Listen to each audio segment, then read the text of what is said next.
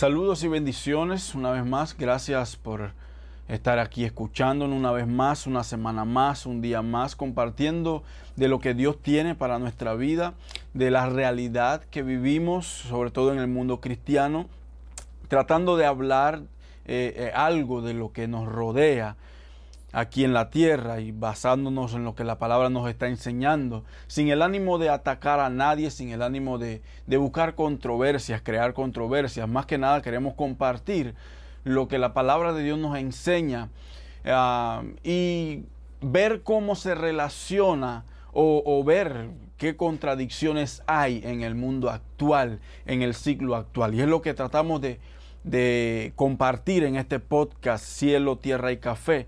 Y de una forma u otra te animamos a que puedas compartir este podcast, este audio con cada persona, cada amigo, cada familiar. Si es de bendición para tu vida, sabemos que va a ser también de bendición para esa persona, esa amistad que eh, está siempre contigo. Así que iniciamos.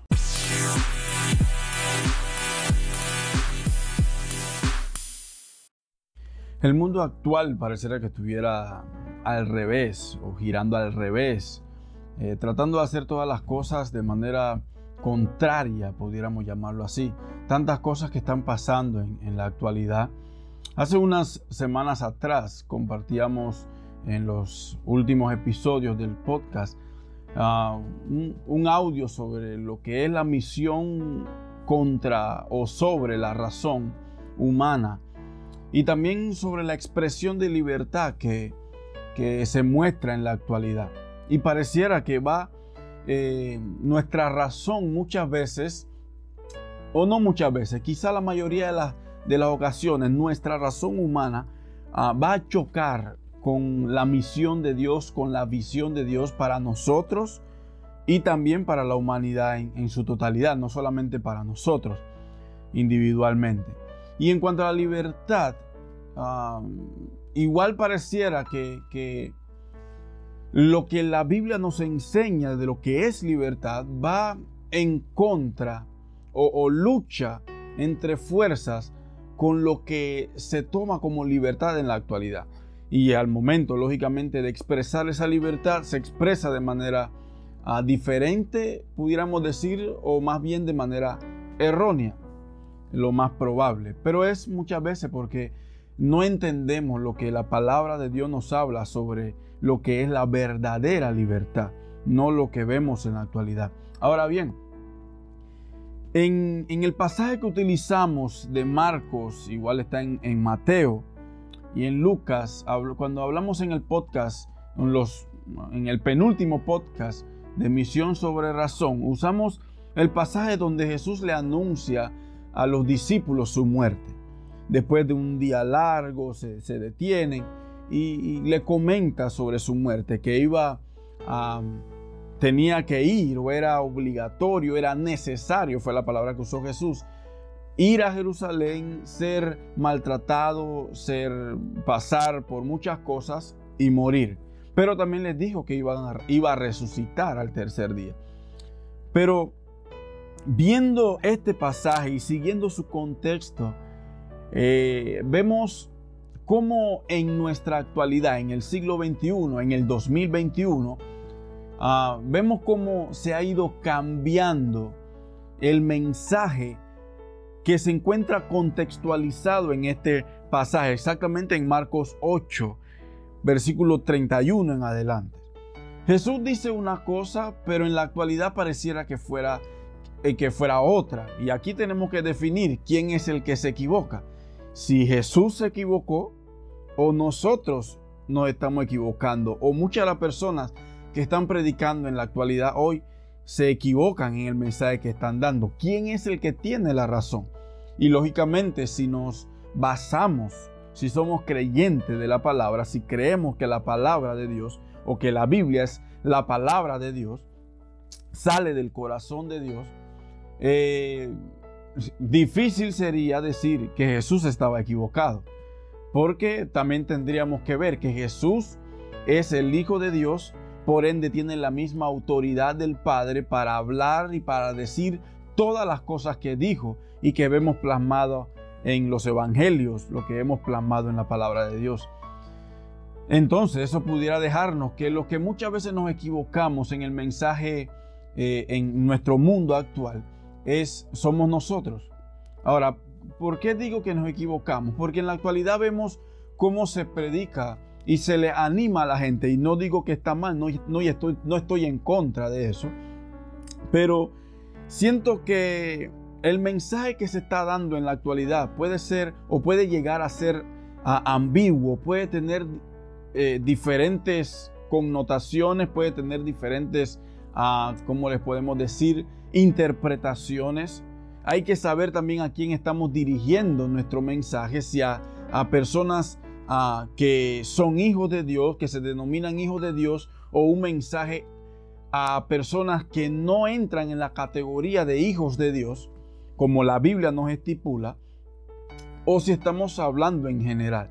Pero hay que tener mucho cuidado al momento de, llevar una palabra, porque muchas veces le estamos diciendo a la gente, no, que Dios siempre está contigo, que, que todos tus planes se van a cumplir, solamente levántate y cree que se van a cumplir y se van a cumplir. Y ese es el mensaje que estamos viendo. Ojo, vuelvo y repito, no estoy en contra de ese mensaje, pero tenemos que tener claro el contexto de lo que estamos diciendo, lo que queremos que la gente entienda.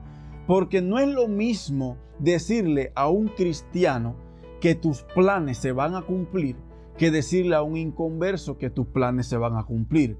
No es lo mismo decirle a un cristiano que Dios siempre está contigo, que Dios pelea contigo, que Dios te esfuerza, que Dios te levanta, que Dios esto y esto y aquello, que decirle lo mismo a una persona que no ha tomado esa decisión de fe, de, de, de, seguir a Cristo como su palabra nos lo estipula.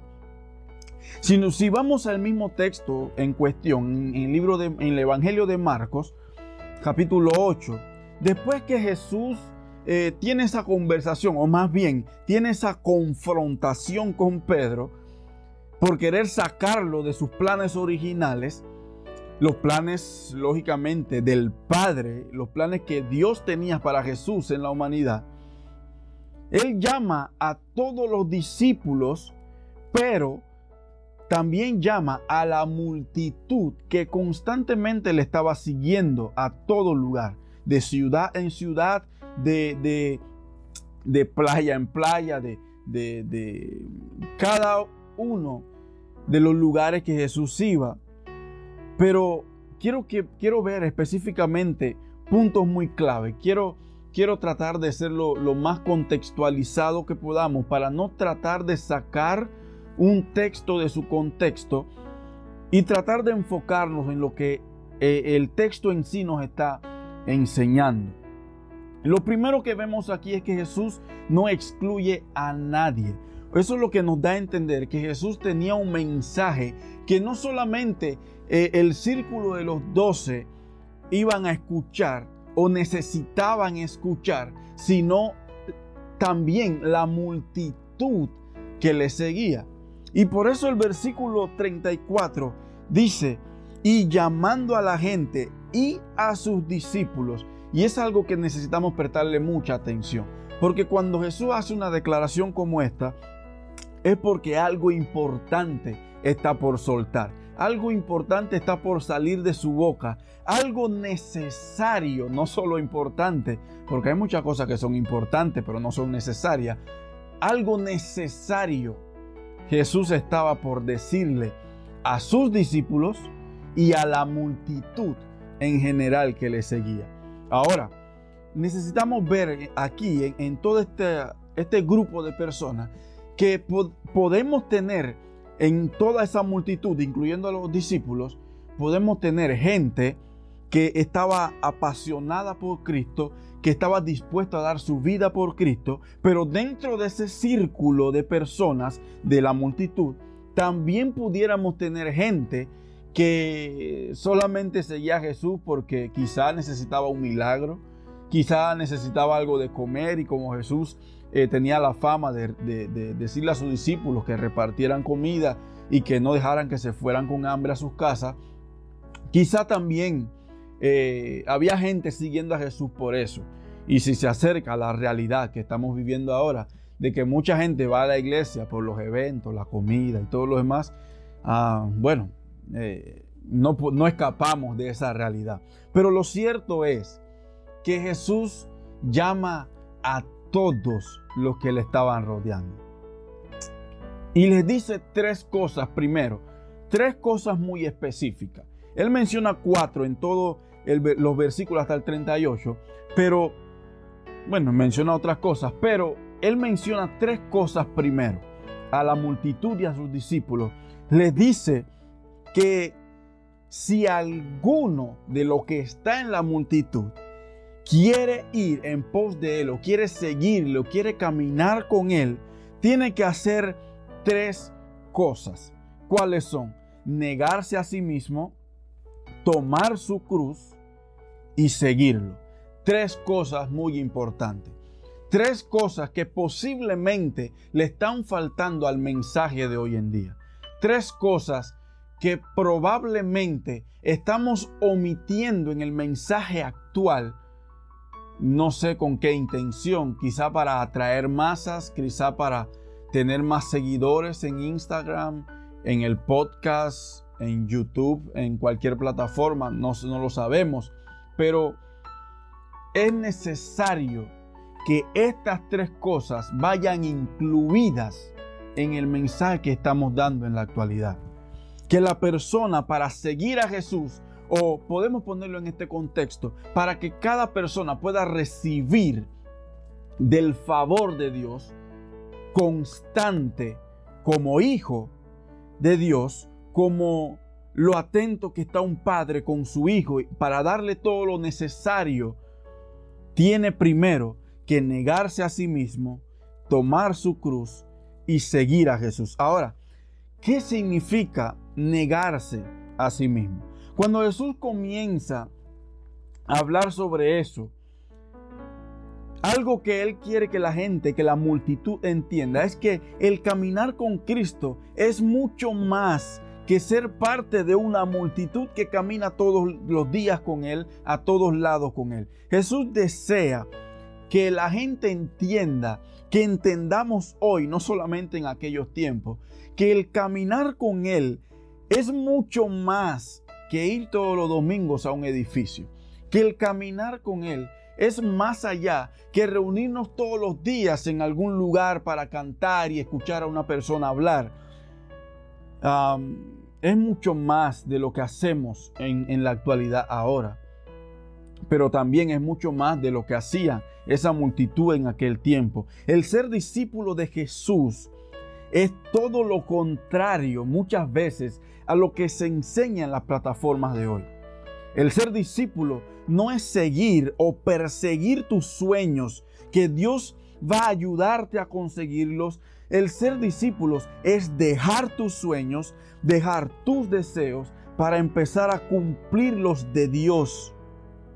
Y entonces solo entonces Él podrá conceder los deseos de tu corazón, siempre y cuando estén dentro del margen de la voluntad del plan de Dios para tu vida. Recuerda que Él dijo en, Jeremías que el único que conoce, que sabe los planes que tiene para ti y para mí, es Él pensamientos de bien y no de mal, para darnos el fin que esperamos. Pero necesitamos negarnos a nosotros mismos, tomar nuestra cruz y seguir a Jesús. El tomar la cruz de Cristo, o más bien, eh, eh, corrijo, el tomar nuestra cruz implica muchas cosas. Jesús cuando habla de tomar su cruz, Jesús no está hablando de ritualismos religiosos como se hacen en la actualidad, de ritualismo que llegan al borde del paganismo o que pasan más allá del paganismo, de hacer cosas que realmente Dios no está pidiendo que hagamos. Recordemos también que Dios dice que Él prefiere más obediencia que sacrificios. Pero Jesús aquí rompe el molde y comienza diciendo, necesito que tomen su cruz. Jesús no está hablando aquí de, de todos los domingos o los días que nos reunamos, hacer ritualismos religiosos, hacer cosas que tienen que ser porque tal pastor lo hizo así o tal misionero lo hizo así por años o el fundador de la iglesia lo hizo de esa manera. No, el tomar la cruz de Cristo implica mucho más que eso. Cada paso que damos en el caminar con Él nos va a recordar el negar no solo nuestros deseos buenos, sino también aquellos deseos pecaminosos que con la cruz en el hombro nos va a recordar que nosotros éramos los que debíamos pagar y morir en aquella cruz por ser culpables de cada deseo o de cada acto pecaminoso. Pero hubo una gracia tan grande. Hubo un hombre, hubo una persona que dejó todas sus posesiones, todo su reino, para venir a la tierra por decisión propia. No fue porque tú se lo pediste, no fue porque yo se lo pedí. No, Él lo decidió de su propia voluntad. Dejar lo hermoso y grande que tenía en los cielos, bajar a este mundo pecaminoso y contaminado y pagar y morir por tus pecados y los míos.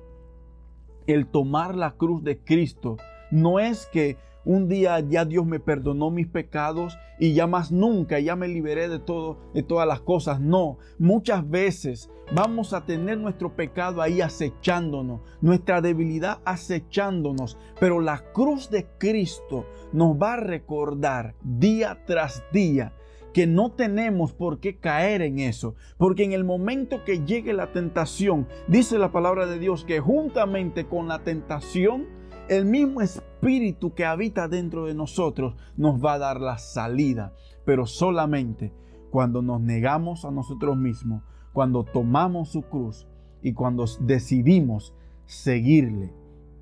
Cuando seguimos a Jesús, o más bien cuando nos neguemos a nosotros mismos, vamos a aprender a cargar nuestra cruz y luego de eso vamos a entender, vamos a, a seguir a Jesús con una mente y un corazón enfocados solamente en Cristo. Y eso es lo que necesitamos predicar el día de hoy. No estoy diciendo, vuelvo y repito, que lo demás esté mal, pero estamos omitiendo algo. Y alguien dijo por ahí, hay un refrán, hay un dicho que dice que media verdad sigue siendo una mentira. O tenemos que predicar la verdad de Cristo completa o no la prediquemos mejor. No podemos omitir cosas por A o B razón. No voy a a caer en, juzgar a nadie, pero lastimosamente a veces caemos en todo esto por querer atraer masas, atraer seguidores, atraer suscriptores a nuestros canales, a nuestras plataformas, pero no estamos aquí para eso. Nosotros estamos para predicar la palabra de Dios, tengamos o no tengamos un millón de suscriptores, un millón de seguidores, Así sea que tengamos 10 seguidores en nuestras páginas, en nuestras plataformas digitales, tenemos que predicar la verdad hasta el final. Por eso Pablo le dijo a Timoteo, si bien van a haber falsos maestros y todo lo demás, pero tú mantente sobrio y haz la labor, haz tu labor de evangelista, cumple tu ministerio. Pero Jesús más adelante también le dice a esa multitud, recordemos que Jesús está hablando no solamente con sus doce discípulos, está teniendo una, una, una reunión multitudinaria, está teniendo una reunión general, podríamos llamarlo de alguna manera.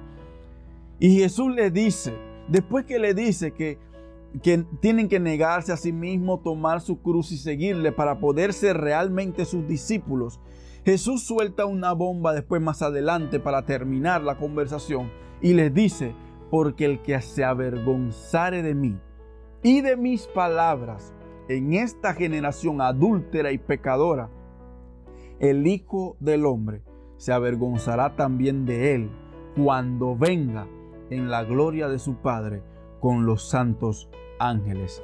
Si hay algún parecido en este versículo con nuestra realidad, no es coincidencia, es lo que va a pasar en estos últimos tiempos. La gente se va a avergonzar de Jesús, se va a avergonzar de las palabras de Jesús y no en vano estamos viendo en la actualidad cómo se reprime un poco más el cristianismo, cómo se le cierran más puertas, pero por la gracia de Dios, Dios mismo nos permite abrir otra puerta o Él mismo nos abre otra puerta cuando el mundo y todos sus deseos mundanos nos cierran una. Jesús nos abre otra. Y si es necesario que nos abra una ventana, también nos abre la ventana. Pero Dios siempre nos va a dar acceso para poder predicar su palabra como Él quiere que lo hagamos. Cuando Jesús termina todo ese ah, discurso, esa conversación, eh, aquí en el texto no menciona que alguien le dijera algo. Lo más probable es que todos se quedaron bien atentos, atónitos, asustados, eh, eh, extrañados por lo que Jesús estaba diciendo. Porque si yo soy discípulo de Jesús y estoy todos los días con Él, ah, como los doce discípulos, si yo fuera Pedro, si yo fuera Juan o alguno de los demás, lo primero que pudiera venir a mi mente, pero no entiendo entonces que yo soy. Yo pensaba que era un discípulo. Y Él me está diciendo que, que para yo ser realmente su discípulo, tengo que negarme a mí mismo, tomar mi cruz y seguirle. Entonces, ¿qué he estado haciendo todo este tiempo? Jesús ve necesario que no solamente la multitud lo escuche, sino también esos doce que siempre estaban con Él. Porque por alguna razón, Jesús necesitaba decirles o ellos necesitaban escuchar eso de parte de Jesús. Y también quizá la multitud se queda extrañada por lo último que Jesús le dice. Porque Él está diciendo en síntesis, si no hacen todas las cosas que le acabo de decir hace tres minutos y se avergüenzan de mí, y no solamente se avergüenzan de decir que caminan conmigo, de que me conocen, y no solo que se avergüencen de mi persona, sino que eh, eh, cambian mis palabras o se avergüenzan de las cosas que yo les he enseñado. Él les dice, lastimosamente, necesito anunciarles que el Hijo del Hombre, yo, también me voy a avergonzar el día que venga en gloria o en la gloria de mi Padre con la multitud de ángeles en el cielo. Aquí vemos que si hay vergüenza de una parte, va a haber vergüenza de la otra. Aquí no está diciendo que Jesús, y no es que Jesús pierda su misericordia, no, sino que Él está dejando parámetros para seguir y cumplir. Y si una, lógicamente, cuando uno hace algo malo, lo que uno espera inconscientemente es que le suceda algo malo. Y no estoy diciendo que Jesús ahora aquí se vuelva malo, no. Él está diciendo, si ustedes son capaces de avergonzarse de mí, yo también puedo ser capaz de avergonzarme de ustedes. Normalmente nadie quiere caminar o estar con alguien a quien están buscando quizá para matarlo, para, para encerrarlo, quizá por temor a que les pase lo mismo. Pero es exactamente a eso que Jesús nos está llamando a vivir como Él, pero también a padecer como Él. Jesús antes de eso les dijo, me es necesario padecer ante los ancianos o por los ancianos y los principales sacerdotes y ser muerto.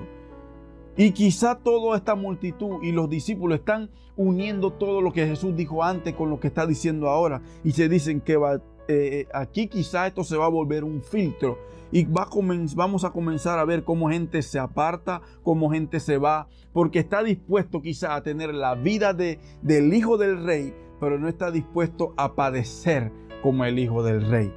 Y eso es lo que Jesús está diciendo aquí. Si yo voy a padecer por ustedes, ustedes tienen que ser capaces de padecer por mí. Ojo, y quiero que esto no se malentienda. Jesús no está poniendo aquí condiciones para morir por la humanidad. No. Él te está dando a escoger. ¿Qué vas a hacer? Porque Él, se está, Él está dejando todo para venir aquí a morir por ti y por mí, a pesar de que no lo merezcamos. Pero, ¿qué vamos a hacer nosotros? ¿Qué estamos dispuestos a dejar nosotros por Él? Normalmente es lo que uno comienza a meditar y a pensar y probablemente los discípulos también lo estaban pensando en ese tiempo. Jesús está llamando a estar dispuesto a padecer como Él, porque al fin y al cabo eso es voluntario. Jesús no está obligando a nadie aquí. Jesús no obligó a sus discípulos, Jesús no obligó a esa multitud, Jesús no te está obligando a ti ni me está obligando a mí. Él te está dando, nos está dando a escoger qué vamos a hacer. Si Jesús hubiera venido como el rey que la gente estaba esperando en aquellos tiempos, hubiera tenido a multitudes hipócritamente detrás de él. Pero decidió venir como nadie se lo esperaba, venir acá para ver en realidad quién iba a estar dispuesto. Ojo, no es que él no sabía, ya lo tenía bien escrito en su mente y en su corazón, pero él iba a probar a la gente, a ver quién estaba dispuesto a sabiendo él que cuando él viniera, no viniendo como ese rey en el palacio, sino que iba a venir eh, eh, donde o como nadie se lo esperaba, a ver quién iba a estar dispuesto, no solamente a seguir a ese rey, a ese Jesús que hace milagros, que puede proveerte todas las cosas, y si es verdad, Él lo quiere hacer y está más que dispuesto a hacerlo, pero Él también quiere ver, demostrarnos o que nosotros mismos nos demos cuenta si también estamos dispuestos a seguir a ese Jesús que no tenía donde recostar su cabeza. ¿A qué Jesús vamos a seguir? ¿A ese Jesús que hace milagros? ¿O solamente vamos a seguir a ese Jesús y vamos a despreciar a aquel que no tenía donde recostar su cabeza? aquel que tenía la gente que, que darle que comer porque él no tenía que comer. ¿Qué, ¿A qué Jesús estamos siguiendo nosotros? El seguir a Jesús es mucho más que sentarnos en un servicio todos los días, que se reúnan. Es más que hacer toda clase de ritualismo sentimental religioso. Es transformar al mundo con la locura de la predicación. Y es lo que hizo Jesús, es lo que hizo Pablo en el libro de los Hechos. Hay un episodio en el libro de los Hechos donde dice una multitud, estos que trastornan al mundo han venido a, a trastornar todo lo que somos, todo lo que tenemos ahora y todo lo que padecieron los discípulos en aquellos tiempos. No estamos aquí para conformarnos con imposiciones gubernamentales. No. Hemos sido llamados a no conformarnos con este siglo y a todo lo impuesto que va en contra de la persona de Jesús. Todo lo que un gobierno, un grupo social o político quiera imponer o quiera decir, quiera colocar como ley en alguna nación y vaya en contra de la persona, de la vida de Cristo, es a eso que tenemos nosotros que levantarnos, abrir nuestra boca y trastornar el mundo con la locura de la predicación, pero la predicación completa de la palabra de Dios. Y eso es lo que Él nos está llamando a hacer. Esto incluye al sistema religioso y liberal que promueve a un Jesús diferente al de las escrituras.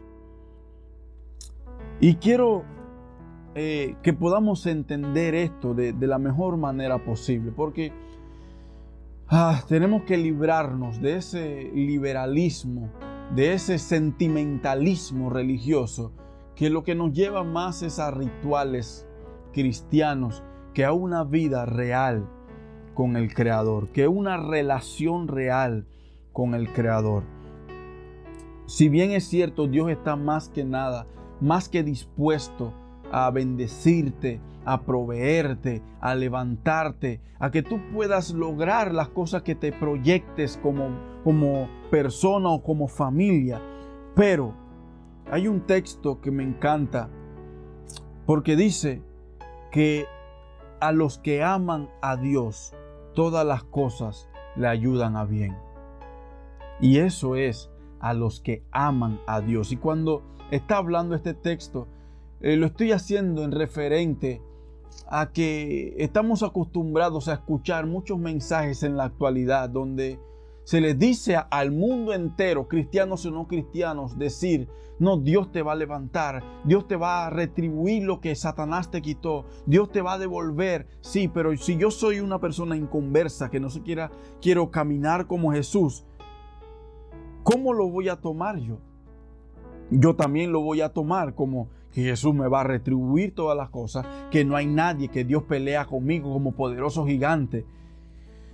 Ah, y hay que tener cuidado con las ambigüedades, hay que tener cuidado con la interpretación que la gente pueda darle a la, a la palabra de hoy en día. Cuando el texto está hablando de amar, de los que aman a Dios, no está hablando de ese sentimentalismo con Dios, no. Cuando Él está hablando de amar al Creador, está hablando del que se acerca a Él, del que vive como Él y del que está dispuesto a padecer por Él. Por eso Juan, con este texto quiero terminar en esta ocasión, por eso Juan en su primera carta, Él escribe y dice, en esto conocemos que amamos a, a los hijos de Dios, cuando amamos a Dios. Pero el versículo 3 dice del capítulo 5 de 1 Juan, dice, pues este es el amor a Dios, que guardemos sus mandamientos. ¿Cómo te vas a dar cuenta de que alguien ama eh, eh, a Dios con todas sus fuerzas cuando cumple, cuando guarda los mandamientos del Creador? Esa es la única manera de que podamos entender de que realmente somos hijos de Dios. No es, no es fácil, es difícil y tenemos que todos los días levantarnos con una mentalidad dispuestas a obedecer a Dios a pesar de lo que nos suceda, que estemos dispuestos a representar a Jesucristo, la persona de Jesucristo, con nuestra vida, a pesar de lo que se quiera levantar a nuestro alrededor, a pesar de que de que llegue alguien que no nos agrade o que no le agrademos por A o B motivo y quiera venirse en contra de nosotros. Es difícil, es difícil. A mí también me cuesta, no soy el, no voy a creerme el mejor cristiano del mundo, pero necesitamos comenzar, necesitamos representar a Jesucristo, no solamente con lo que hablamos, sino también de la forma en que vivimos. Que el Señor te bendiga y te animo a que puedas compartir este, este, este audio, este podcast con, con todas las personas. Recuerda que estamos aquí para poder llevarte una palabra eh, eh, fresca de Dios, una palabra eh, que trate de ser lo más completa con lo que Dios está ah, diciéndonos en su escritura. Quiero bendecirte y quiero que tu familia y todo tu hogar sea bendecido, pero que analices esto también y que puedas llegar también si, si no has tenido ese encuentro con Jesucristo.